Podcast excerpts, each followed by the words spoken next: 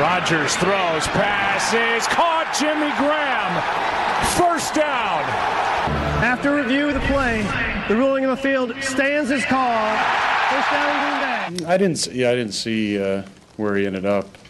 Um, I thought, you know, based on the, the throw, that uh, it was going to be a tough catch, um, and then I didn't see kind of the finish of it, so I wasn't aware. But when I saw him celebrating, I was assuming, you know, he had gotten it.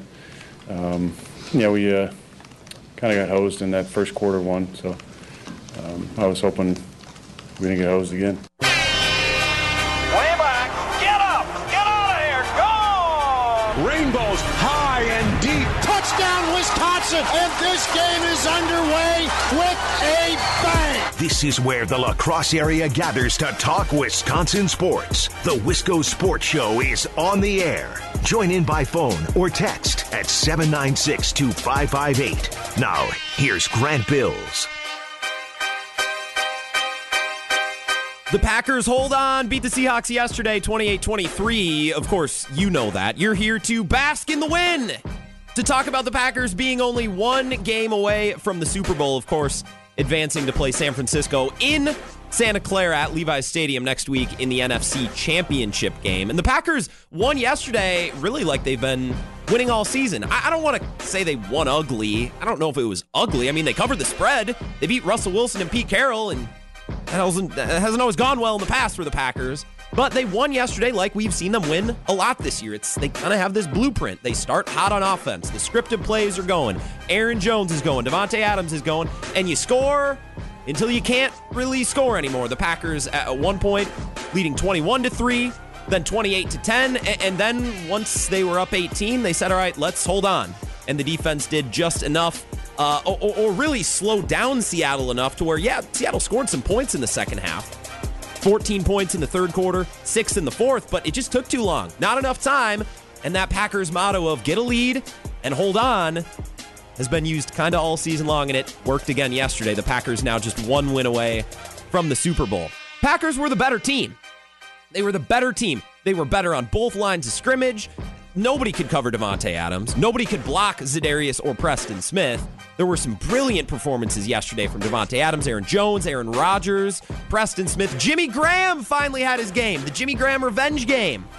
And Russell Wilson was incredible as well. But more good performances on the Packers side, which is, of course, how the Packers ultimately won 28 23. This is the Wisco Sports Show here on WKTY. I am your host, Grant Bills. And whether you're a Packer fan, a Viking fan, Bears fan, or just a football fan, I hope you're having a great day and you enjoyed a, a really good weekend of football, right? The, the Ravens game was incredible. The Chiefs Texans game was incredible yesterday. The Packers Seahawks game was like a lot of matchups we've seen between the Packers and the Seahawks. The Vikings, that was kind of the one. uh, That was the one blowout, if you want to call it, of the weekend. San Fran's just that good, and the Packers got a lot of things they need to figure out before next weekend. But first, like Aaron Rodgers said after uh, the game last night to Erin Andrews, I'm gonna, I'm gonna enjoy this one first. I'm gonna have a glass of scotch, and we're gonna enjoy this game. And while we're not gonna have scotch, uh, at least not yet, uh, we are going to talk about this game and we're going to enjoy this game. If you want to share your thoughts, shoot me a text 608 796 2558 on the five star telecom talk and text line. Th- this is a game the Packers had every reason to win. And I talked about that at length on Thursday and Friday. They're the better team, they're healthier, they're well rested, they're at home. They had every reason to win this game. But Seattle is Seattle. And I was worried right down until the bitter end because I didn't want a, a flashback or a rehash of what has happened in the postseason in the past. There was a turning moment, a turning point, very, very late in the fourth quarter with four minutes and 39 seconds remaining. I thought, damn, the Packers are going to lose. I, I thought that, that this was going to be the turning point where the Seahawks were going to complete the comeback and the Packers were going to be left with another heartbreaking loss. The Packers punted with four minutes and 39 seconds remaining in the fourth quarter. They were leading by five, 28 23, which was the ultimate final score. And when the Packers punted that ball away, I said, oh boy. Because when they punted that ball away, they needed one of two things to happen to win. They needed the defense to stop Russell Wilson, or they needed the offense to eventually score and answer Russell Wilson. And at that point in the game, and I don't know about you, I wasn't feeling great. It felt like the Packers were clinging on for dear life, that Seattle had a little bit of momentum, and that punting the ball away right there maybe was the turning point in the game. Maybe it was going to become the turning point in the game. Now, obviously, it didn't happen because the Packers got a stop and a huge stop and a huge play from Preston Smith. And that sack by Preston Smith was so big. Was was was so important because we've talked about pressures versus sacks, right? Za'Darius Smith often pressuring the quarterback. A pressure wasn't going to do it on that play. A pressure wasn't enough because I think it was third and third and six, third and five. If Russell Wilson throws that ball away and the Seahawks are faced with fourth and five, they they probably go for it. And the way that game was going, they might just pick it up, probably on some ridiculous Russell Wilson scramble. But the fact that Preston Smith was able to get home and get Russell Wilson on the ground, something they struggled with all afternoon long, made it a fourth and 11, which was too much for Pete Carroll. He said exactly that in the postgame presser. He said, if look, if it was fourth or five, we, we probably would have gone for it. But fourth and 11, we had all three timeouts. We had the two minute warning. Punt the ball. Preston Smith forces that punt, and then the Packers end up not uh, not giving the ball back, uh, converting on a couple of big third downs, including that highlight you heard to start the show. It was it was a, the theme from the entire year, really. The Packers getting out to a lead, dominating, and, and kind of making hay while the sun was shining. That first half, Seattle was all over the place. They didn't know what was going on, and the Packers took advantage. And if they would have gotten that fumble, which there was obviously a clear recovery, they might have they might have blown that thing wide open. But Seattle holding on just long enough to make it interesting at the end. But the Packers, like we've seen so many times this year, it's a recurring theme. Uh, the Packers just holding on by just enough. Uh, another theme from this year that was obvious and, and came shining through yesterday again was playmakers, specifically the playmakers that Brian Gutekunst has acquired through free agency, through the draft.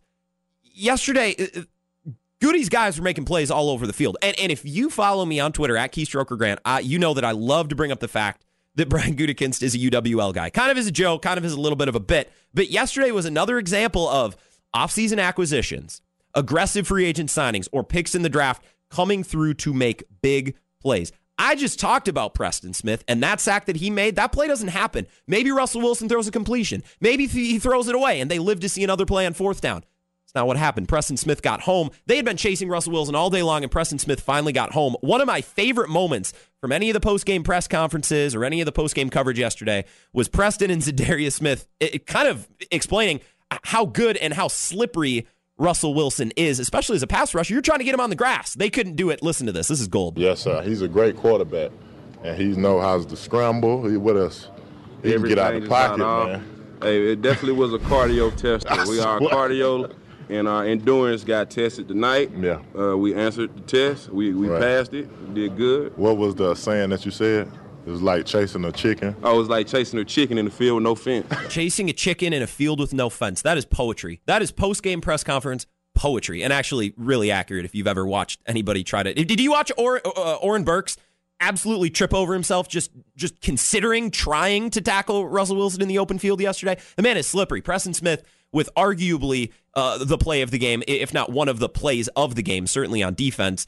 Forcing that fourth and 11 and forcing a punt and giving that uh, the offense the opportunity to close that thing out. Huge, huge play. But it wasn't just the offseason free agency acquisitions. Two players yesterday were, were very big for the Packers that were midseason pickups. Jared Veldheer, who stepped in at the last moment for Brian Bulaga, outside of one play early on, he was great. You didn't even notice he was out there. Brian Gutekunst realizing, hey, we're about to go on a run. I, I want to be as deep as possible in case Brian Bulaga gets injured. David Bakhtiari has to miss a couple of snaps. We have an injury here or there. Prepping himself for that possibility. And of course, it was the, the flu of all things that made Brian Bulaga miss yesterday's game. Jared Veldheer was awesome. And you know, Tyler Ervin. Tyler Ervin, who was claimed in early December off waivers from the Jacksonville Jaguars, who's been really good in the return game, but they used him on offense yesterday as well. He had two carries, 25 yards, so he had an 18 yard carry, which he popped. He looked like a shifty, athletic, playmaking player. And the Packers have found a way to, to fit him into the offense in just a little bit over a month. He had an 18 yard carry and a seven yard carry. He was involved in the offense. Another addition of Brian Gutekunst, that one mid-season, actually very, very late season. I think it was December 3rd they picked him up. And and and we would be remiss talking about Brian Gutekunst acquisitions and the plays they made yesterday. We would we would be doing a disservice to not only Brian Gutekunst, but to the tight end Jimmy Graham, who he didn't have gaudy numbers yesterday. He had three catches for 49 yards, and and 49 of those came, uh, or 27 of those 49 came on one play. But Jimmy Graham, right time, right place on third down in pivotal moments, came through. And Jimmy Graham, who almost never meets with the media, uh, spoke after yesterday's game, and I thought it was pretty cool, making a mention that, yeah, you know, Aaron came to me and said, look, we're going to need you tonight. Aaron reached out to me and, you know, told me he needed me. So, you know, I just made sure I was ready and, you know, made sure that I brought the juice and, and brought the energy. You know, our fans were amazing playing at home, and it's, it's just a special one, it really is. And, you know, when, you know, when all the bright lights are on, you know, it's always fun. And, and you know, to hear the crowd go crazy. So, uh, you know, people say we win ugly, but you know, we're winning, and that's all that matters. Jimmy Graham, kind of the butt of every single joke uh, from Packers fans this year. He's washed, he's old, he's expensive. And look, all of those things might be true, but yesterday, he was the guy in the passing game other than Davante Adams, who made just a few plays, and that was all that was required. That's all the Packers needed on third down in pivotal moments when it meant the most. And, Jimmy Graham, it was the revenge game. I cannot believe that's something we didn't cover on last week's show. I cannot believe I cannot believe that I let the narrative, the Jimmy Graham revenge game narrative, go to waste, and I apologize to you for for for missing that last week because you could just you could just see it coming. And of course, Jimmy Graham, who's had a terrible year in every single sense, came through in a couple of big moments yesterday. That doesn't mean his contract is now justified. That doesn't mean he's now a great tight end. But yesterday, it, it, that particular Sunday, yesterday, he was one of the reasons they won. And when you're in the postseason, win ugly, doesn't matter what you've done up until that point, just win in advance, survive in advance. And the Packers were able to do that yesterday, kind of using the blueprint they've used all season long. And like we've seen this season, Brian Gutekunst went out and added playmakers, and that's the reason why they are so good in one score games. Off the top of my head, I want to say they're eight or nine and one in one score games. And it's because Brian Gutekunst brought in these playmakers like Preston Smith, who at the end of the game came through to make that one huge play, that sack uh, uh, against a quarterback that's almost impossible to sack. We're going to talk about this game all hour long, all the way up until six o'clock. I want to talk about Aaron Rodgers. I want to talk about Matt LaFleur. And coming up right before six o'clock, uh, we are going to once again call upon one of our green and gold uh, reporters, Nate Myhock of, of News 8 here in town. Got home at like 3.30 uh, this morning. He was at Lambeau last night, taking in the press conferences, taking in it all, uh, doing his thing for News 8. And, and we're going to kind of get the big picture uh, from him because I want to I, I want to know what Lambeau was like. I want to know what the energy was like, and Nate's going to bring that coming up in about a half hour. So an awesome, awesome Packer packed show. A lot to come here on the Wisco Sports Show as the Packers are one game away from the Super Bowl. Stay tuned here on WKTY.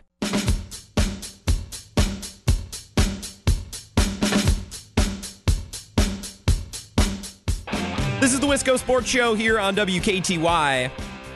My name is Grant Bills. I am your host. And look, we talk about Wisconsin sports on this show.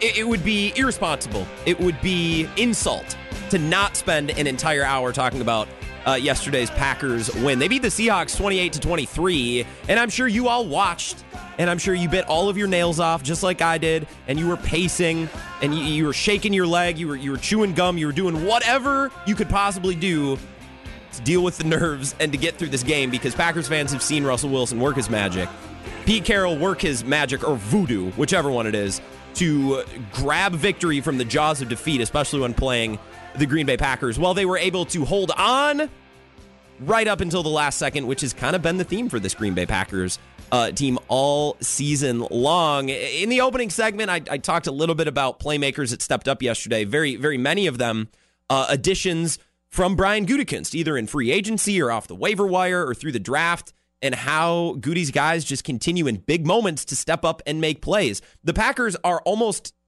untouchable in one score games this year. I think mostly in part due to the fact that Brian Gutekunst added some playmakers. Last year, remember, the Packers were close in almost every single game. They were right there. They were right there, and they lost so many one score games. Why? Because they didn't have Preston Smith to come up with that clutch sack right? Maybe last year they didn't add Jared Veldheer uh, to prepare for some possible O line injuries. When you actively make an effort to inject playmakers onto the field, you're going to be better in one score games because those are the types of players that can make a play to change a game. And Preston Smith did that at the end of the game, among others. Jimmy Graham made plays. Tyler Ervin and Jared Veldheer, those two in season additions that we talked about, they made plays as well yesterday. Uh, the playmakers and the work that Brian Gutekunst has done uh, was all over the fabric of that game yesterday. Very, very impressive. A guy who's been here all the way since Ted Thompson, not a Brian Gutekunst pick. That's Aaron Rodgers. And if you've been listening to the show at all the last three weeks, you know my stance, you know my take. The Packers aren't as good as San Francisco. I don't think they're as good as Kansas City either. Hell, you know what? top to bottom, they might not be as good as Tennessee, but they're good enough to where if they can get MVP level Aaron Rodgers, they can win a Super Bowl. And yeah, I know. I watched San Francisco just detonate, demolish, destroy the Vikings last weekend. I, I, I don't care. If the Packers can get an MVP performance from Aaron Rodgers, they can beat that team. They can go to the Super Bowl and they can win. Now, yesterday, I, I think they got like 75% of MVP Aaron Rodgers. About 75%. Up until this game, Rodgers has been bad, poor, inaccurate. And, and not like bad by his standards, but bad by quarterback standards, bad by, bad by football standards. Take you back to the Lions game where he was inaccurate, where he was everywhere and he was overthrowing guys 27 to 55. The Vikings, he wasn't much better, although it's hard to be worse than 27 to 55. Vikings, just a couple weeks ago, he was 26 of 40. Not efficient, not accurate, but the Packers have been winning. Yesterday was a step in the right direction. They're going to need better than yesterday if they want to beat San Fran. I think yesterday was like 75% of what they need. And yesterday that was good enough because I, the Seahawks aren't that good of a team. Great quarterback, great head coach. Uh, other than that, they're not great. And I think that was evident yesterday. Yesterday, they got like 75% of MVP Aaron Rodgers. The difference between the Detroit game and the Minnesota game and the Chicago game, not obvious in his statistics if you were to just look at the box score, although his box score was much better than the Detroit box score. Yesterday, he was 16 to 27 for 243. That's 59, just over 59% uh, completion rate. Now, I can think of two throwaways and a dropped pass. You know, the Davante Adams dropped push pass down near the goal line that gave every Packers fan a heart attack because we all thought for a split second that maybe it was a fumble. So you, you factor in those, and, and his completion percentage is above 60, although that's not a perfect world. That's not how it works, but just to try to paint the full picture. The difference between Minnesota and Chicago and and and Detroit. It wasn't in the stats. It was if you were watching, you you could have seen it. And it's something we've talked about at length on this show. The difference between hitting a wide receiver in the chest in stride versus on the back hip. That's where Aaron Rodgers has slipped a little bit this year. Maybe not accuracy, still completing passes, although not as many as he used to, but the passes he complete, they're they're, they're not necessarily precise. They're not giving the, the wide receiver the best possible position to catch the ball and then make a play. There were a couple huge differences from, say, the Detroit game, the Minnesota game, uh, the Chicago game, the last couple games of the regular season, and yesterday. A couple of big differences, starting with precision. He was more precise. If you were watching Aaron Rodgers yesterday, and, and don't look at the stats, just remember watching him. He was hitting receivers in stride, in the chest. He wasn't making them go down and dig it out for the most part. He wasn't making them jump up and, pull it down for the most part. There are a couple instances, and we'll, we'll talk about those. But for the most part, he was hitting wide receivers in stride, putting the ball out in front of them, and not making them contort and twist and reach. It makes a big difference. That's a couple completions every game and, and yards after the catch. That was such a big part of yesterday's game. Giving the wide receiver the ball and letting him make a play. I, we talked about on Friday. I told you, look, the Seattle Seahawks have the fourth most missed tackles of any player after the catch. The Packers, meanwhile, on the opposite end of the spectrum, top five in yards after the catch by wide receivers. They had over 2,000 this year. The game plan going into this game should have been get the wide receivers the ball in stride and let them make plays. They did that. And a big part of doing that effectively is putting the ball on the chest of the wide receiver or out in front of them as they run their route, not on the back hip, not high, not low, maximizing the speed and the momentum of a wide receiver to pick up yards after the catch. And it was better yesterday. I think there's still room for improvement, but it was better, a step in the right direction yesterday. Yesterday, Aaron Rodgers, another difference from yesterday to the end of the regular season. He was not only great, he was perfect on deep passes. On passes longer than 10 yards, he was perfect. Every pass was completed, every single one. Remember in Detroit, he had a NFL NFL record 16 overthrows yesterday. Much more accurate, especially with the deep ball. In Detroit, he was underthrowing Jake Kumerow and overthrowing Davante Adams and Aaron Jones. Yesterday, when he decided to go deep, he did not miss. He literally did not miss. He was perfect on passes, on pass attempts, traveling farther than 10 yards.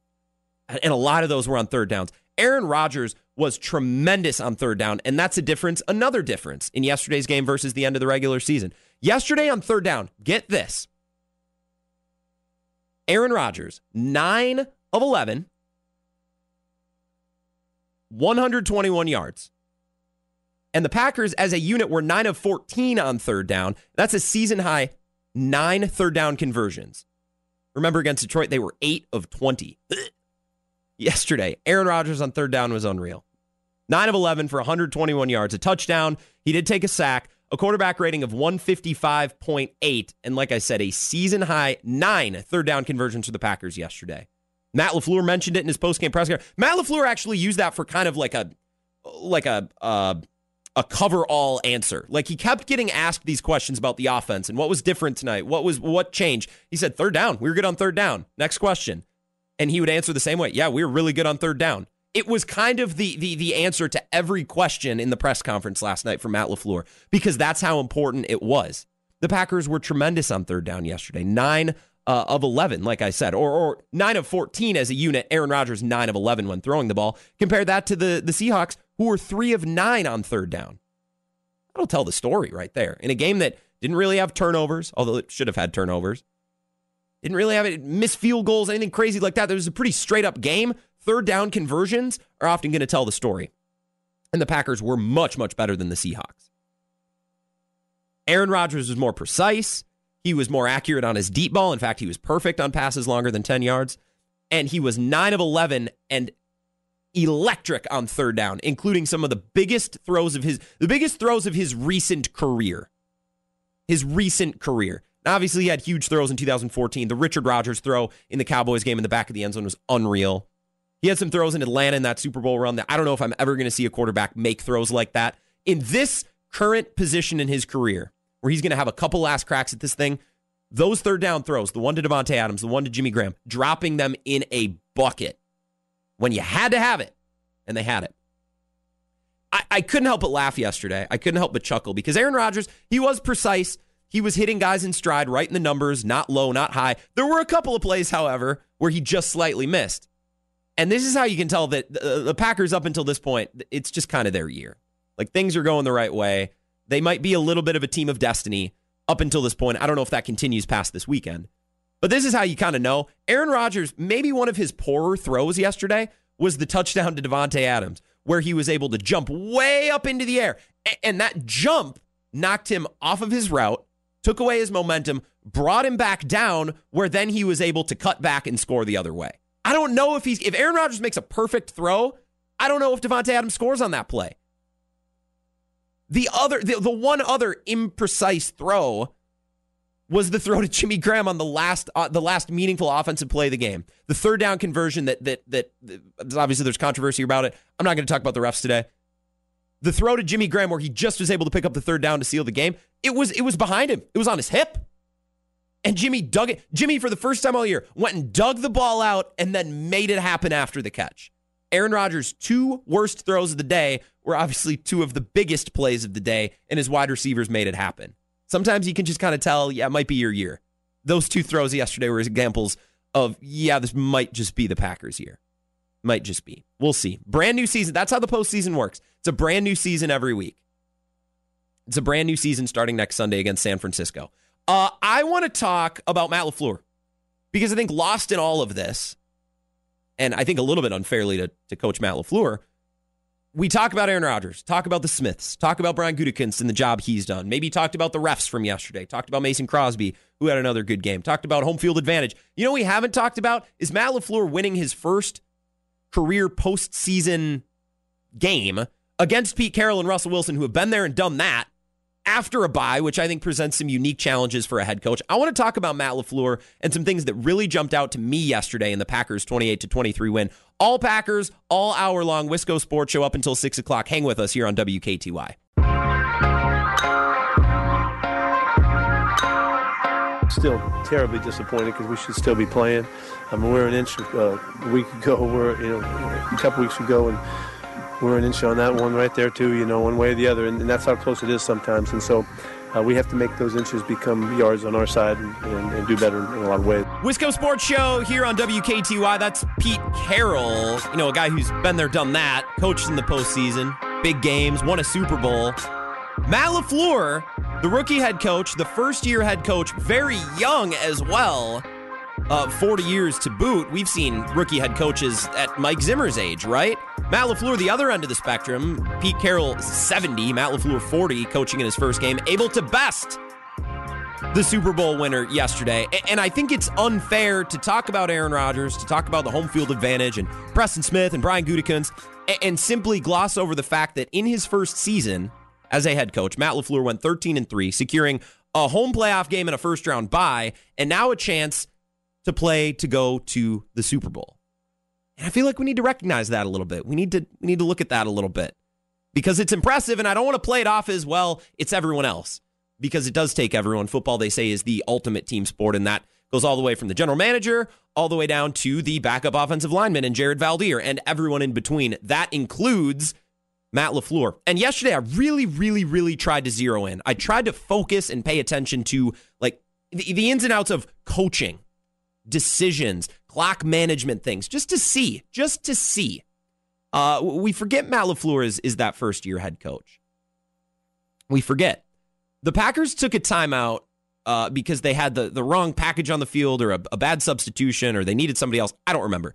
They had a, a hiccup offensively that forced them to call a timeout with 13:35 remaining in the first uh, the first quarter. So that means a minute and 25 seconds into this game, if I'm doing my math correctly, they took a timeout, which is very early at home, something you shouldn't have to do. And immediately when that happened, my my ears perked up, my antennas perked up, and at that point, I was like, I need, I'm going to pay attention to coaching this game, and I'm taking notes and I'm writing down bullet points, and and from that point in the game on, I, I was really trying to to focus and to pay attention on Matt LaFleur coaching in his first career postseason game in his first season. And there's some things that I wrote down. It, it's it's it's it's really interesting how Matt LaFleur managed this game and and and really kind of perfectly managed it all the way up until the end. When he called that timeout, I said, okay, I that I forgot that's something I gotta focus on. I gotta I gotta pay attention to Matt LaFleur. Early on, the Packers, speaking of early timeouts, they they had an early challenge. They challenged that Hollister fumble, uh, which was a fumble, uh, with 10 minutes and 29 seconds remaining in the first quarter. The Packers had already spent a timeout. Now, this, it was it was right to challenge this play. He was absolutely right to challenge this play. It was an obvious fumble, and I thought there was a clear recovery as you can get, as in Chandon Sullivan literally handing the football to the referees. I don't know if that's not a clear recovery. Maybe someone can clarify that for me. Matt LaFleur challenges that play, doesn't get it, loses a timeout. Now with 10:29 remaining in the first quarter, so well almost two full quarters left in the half, is down to one timeout. But more importantly, stuck with one challenge for the remaining 56 minutes of the game. 56 minutes, one challenge. Oh, yeah, by the way, Packers fans, you've watched Seattle Green Bay games enough. You're going to want those challenges because some weird stuff is going to happen.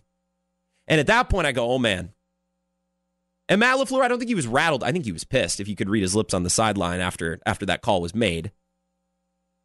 And now I'm paying attention to coaching decisions. I'm, I'm, I'm trying to pay attention to what Matt LaFleur is doing in his first because he didn't get off to a great start coaching wise. You had to take a really early timeout, and then you challenged a play that should have been overturned. It wasn't overturned, so you lose another timeout, and you're also down to one challenge. And challenges are so so so important. Now Matt LaFleur is wondering, okay, is it, for the rest of the game, is this worth challenging? Is this worth the 10 yards we're going to get? Is this worth the first down we're going to get? Is this worth the possession that we're going to to gain if it's if it's a defensive challenge? He had to weigh that the rest of the game. That's a big deal, especially when Seattle and, and Green Bay play each other because weird stuff always happens. Weird stuff always happens. I was paying attention to the timeouts, the challenges early. Something that was very, very clear to me looking at the box score and was made very clear by the broadcast yesterday. Uh, Troy Troy Aikman and Joe Buck, and I thought they did a really good job of pointing this out. The Packers were balanced. The Packers were so balanced. And if you look at the box score, the, the, the Packers ran 57 plays, 27 passes, 30 rushes. Well, I, I, guess not 57. There's there's a kneel down and there's some other things in there as well. 27 passes, 30 rushes. The first 24 plays of the game, 12 passes, 12 rushes. With 646 remaining in the third quarter, through 48 plays, 24 passes, 24 runs. Matt LaFleur, it, it happened against the Chargers, happened against the Niners, where they completely went away from the run where I truly think as a first year head coach, he was scrambling a little bit. He was freaked, and they threw the game plan in the trash, and they went away from that running game. The Packers yesterday were as balanced as you could possibly be. Through 24 plays, 12 and 12. Through 48 plays, 24 and 24. And the broadcast did a really good job of pointing that out. This balance allows the defense or forces the defense to stay honest, defending the pass, defending the run. They can't sell out one way or another. But most importantly, sets that offense up for success in the fourth quarter, especially on third down. Especially on third down, because the Packers had been running the ball effectively, especially early. They'd been passing the ball effectively. And when those huge moments come in the fourth quarter, and they did come, especially on third down, especially on that final drive, the whole playbook was wide open. Because they had been balanced, because there had been a threat from the running back and the wide receivers and Aaron Rodgers, you were able to, all right, pick your best plays. Pick your best plays. Runs or passes, doesn't matter. The balance afforded the Packers and Matt LaFleur the opportunity to really be free in the plays and the checks that they made late in the game. 27 passes, 30 rushes. Mwah. Brilliant, brilliant balance. Something that was really impressive yesterday that, that maybe hadn't been the case all year balancing of Aaron Rodgers and Aaron Jones and Davante Adams because there had been Aaron Jones games this year, the Cowboys game. There had been Davante Adams games this year where he single handedly went out and did it. it. It's kind of felt like a season long process trying to get those two to coexist. And they were both great yesterday. Aaron Jones made most of his noise early. Davante Adams kind of took over in the second, third, and fourth quarter. But Aaron Jones had 21 carries, 62 yards, two touchdowns. Davante Adams, eight receptions for 160 yards and two touchdowns. Those two players existing together yesterday, and I think that was a, a big success for Matt LaFleur. Let's talk about differences real briefly.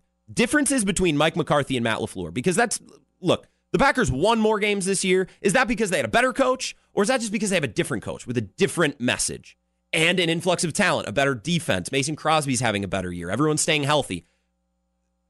I, I don't know if the Packers uh, substantially made their team better by hiring Mike McCarthy or if it was a combination of other things like the like the the, the factors I just mentioned. But something that became very clear to me yesterday, and, and I think this is maybe the biggest point of praise for Matt LaFleur in yesterday's game, is the way they used Tyler Ervin. You cannot, with a straight face, tell me that Mike McCarthy would have taken a wide receiver slash running back slash return specialist on December 3rd and found a role and found a set of plays to use him on January 12th just a little over a month later. There's no way. There's no way. Matt LaFleur took Tyler Ervin, a return specialist, gadget guy, and made a use for him yesterday. And do you see what they were doing? They were moving him horizontally, back and forth throughout the backfield. Why? It's something they did a lot in the Dallas game before they had Tyler Ervin, but they were doing it because against teams with great linebackers, in the case of the Cowboys, Jaylon Smith and Leighton Vander Esch, or in the case of the Seahawks, Bobby Wagner and KJ Wright, you want to get them moving. You want to get them looking side to side and not being able to key in exactly on Aaron Rodgers and Aaron Jones. They used Tyler Ervin yesterday horizontally, and he got the ball a couple of times too, including a big 18 yard carry early on. Matt LaFleur finding a way to make Tyler Ervin an effective player in this offense is such a is such a, a praise for Matt LaFleur while also an indictment for Mike McCarthy because you know it's something that McCarthy never would have done the end of his tenure in Green Bay. Maybe he reinvents himself and he, he's he's more adapt and maybe he he he adjusts more quickly on the fly in Dallas. But but I thought yesterday watching Tyler Ervin do his thing was was made it clear to me that yeah Matt LaFleur is in a better position to lead this team, and I thought he did some really good things: balance, run and pass, balance Aaron Jones and Davante Adams, and finding a role for Tyler friggin' Ervin. Really really good playoff debut for Matt LaFleur yesterday. We're going to talk to News 8's Nate Meihak, sports photographer, sports reporter. He was at Lambeau yesterday in in the bowels of the stadium, on the fields for warmups, in the locker room, and in the press conference room. He was there to absorb it. I want to ask him about the atmosphere and exactly what Lambeau Field felt like in its first playoff game since 2015. That coming up. We'll wrap up the Wisco Sports Show coming up next year on WKTY. It's the last home game of the year, and we have such a special relationship with our, our fans. Guys who've been other places understand how special it is here. It's just a different uh, connection. We don't have an owner. We have thousands of people who have a piece of paper that's a stock certificate, but people feel like they're invested in what we're doing.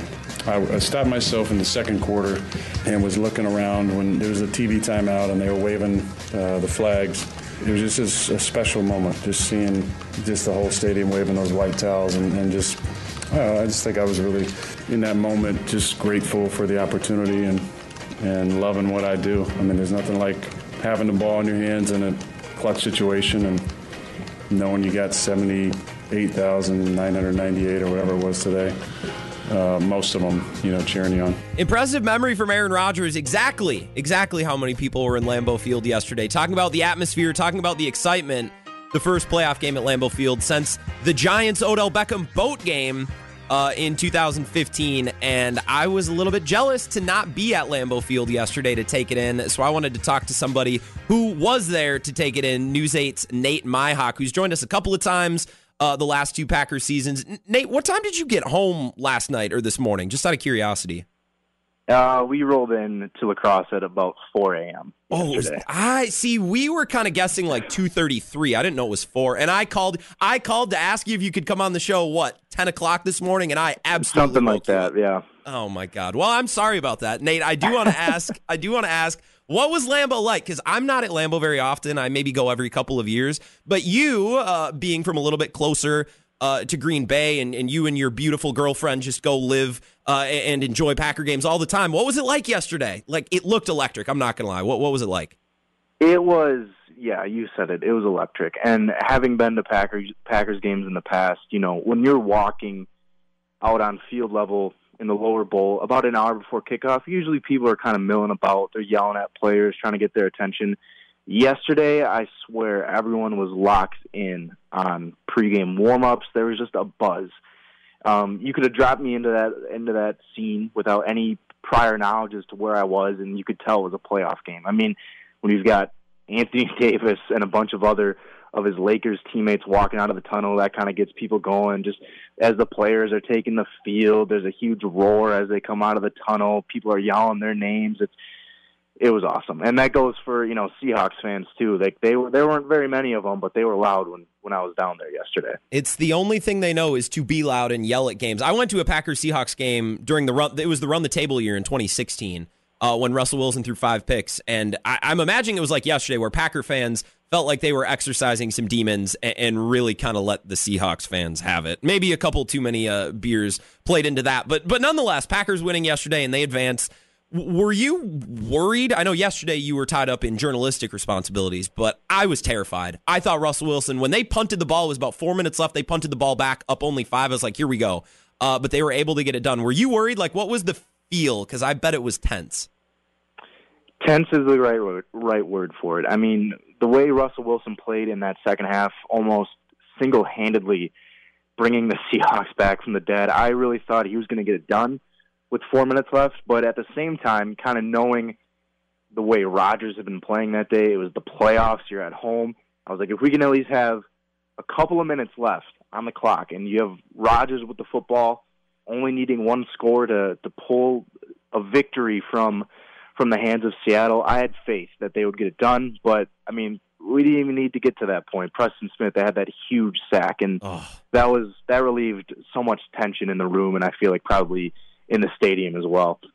Yeah, Nate Meihak from News 8 joining us. He uh he well he did pull an all-nighter last night. Sun was coming up as they rolled back into back into town after being at Lambeau last night. I, I was impressed by Coach LaFleur last night, Nate, and they had to take an early timeout, and that early challenge really didn't go their way, so they were kind of out of timeouts and, and left with only one challenge. But I thought the way they balanced the run and the pass and found a way to have Aaron Jones and Davante Adams coexist what were your thoughts on Matt LaFleur in his first ever playoff game? Like coaching against Pete Carroll. Like it's not like he was coaching against Zimmer. He's going up against a guy who's seen and done just about everything in the world of football and in the postseason. What did, what did you think of the first year coach last night?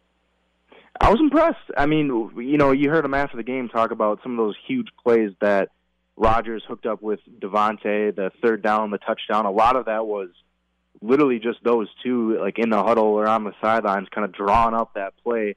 Um, and going out and executing it. And LaFleur, you know, as a first year head coach, you'd think maybe I don't know if I want to kind of put the hand or put the game plan into the hands of my quarterback and my receiver like that in a playoff game, but to not only go out and allow them to to do that, but to have that trust to kind of know that it's going to work. I thought that was great. And you're saying too with the balancing the the passing attack with with the running the football. I mean, Jones his stats last night, besides the two touchdowns, he wasn't really dominant like we've seen in the past, but it didn't feel like Seattle had completely shut down the run game. I feel like the mix of running the ball and passing the ball was really top notch from, Yeah. from Matt LaFleur, and I, it, it I think it kept the Seattle defense kind of back on their heels, not really sure what was going to come throughout the game. And even in the second half, when they only scored seven points, you saw the time of possession. Green Bay was still moving the football. Yeah. You know, they they they were still moving the football. They just didn't have the ball in Rodgers' hands or in Jones's hands for. Uh, I don't even think they had the ball for ten minutes in the second half, or No. if they were, it was barely. So to kind of have that balanced attack to keep Seattle guessing was just masterful from from Matt LaFleur. And it takes a little bit of, of composure, I think, to stick with the run or to stick with the pass and, and not feel like you have to go away from it. I thought we saw that a couple times during the regular season. Nate, one final minute here. I got to ask. You watched the Packers last night.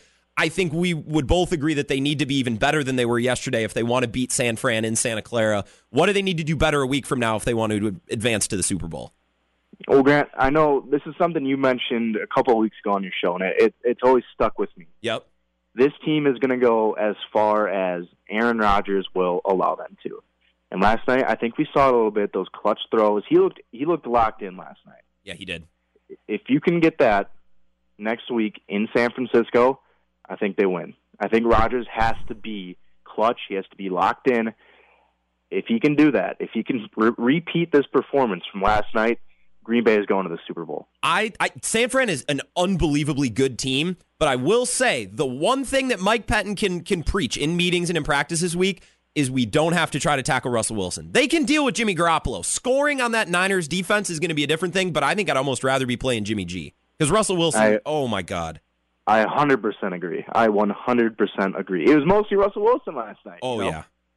God, God, I see that man in my nightmares. Nate, thanks a lot. I hope that that you and I are talking next week about the Packers team going to the Super Bowl, but it's a tall task, and they do need to do everything. I think just a little bit better. Uh, thankfully, you're probably thankful you don't have to travel all the way to Santa Clara to cover this game, so there are no more late nights, no more long drives. But I appreciate Nate in in a day that's probably uh, feeling very. You're probably feeling a little bit drowsy, a little bit out of it. Thank you for your service, uh, and thank you for giving us a couple of minutes, man. Yeah, thanks, Grant. Yeah, that's Nate Meihak of News 8, uh, the CBS affiliate in town, who 4 a.m. 4 a.m. got back to town this morning. Thank you, Nate, for your service. Thanks for being at Lambeau uh, and, and sending some awesome content. Go check out his Twitter account, Nate Meihak, M E I H A K. Uh, some pretty cool video of Anthony Davis and some of his Laker teammates just kind of just kind of trolling around the lower bowl uh, in warmups in their Packers gear. They're trying Lambeau leaps. Go check it out. It's it's pretty darn cool. Tomorrow we're going to continue to talk about this game and also, of course, look forward to the NFC and AFC championship games. Some news in baseball today. Some actual news in baseball on January 13th. It's a big deal. We'll talk about that uh, and maybe get back into the Brewers and Bucks as well. Thanks for tuning in. Have an awesome rest of your night. Same time, same place tomorrow. Talk to you then.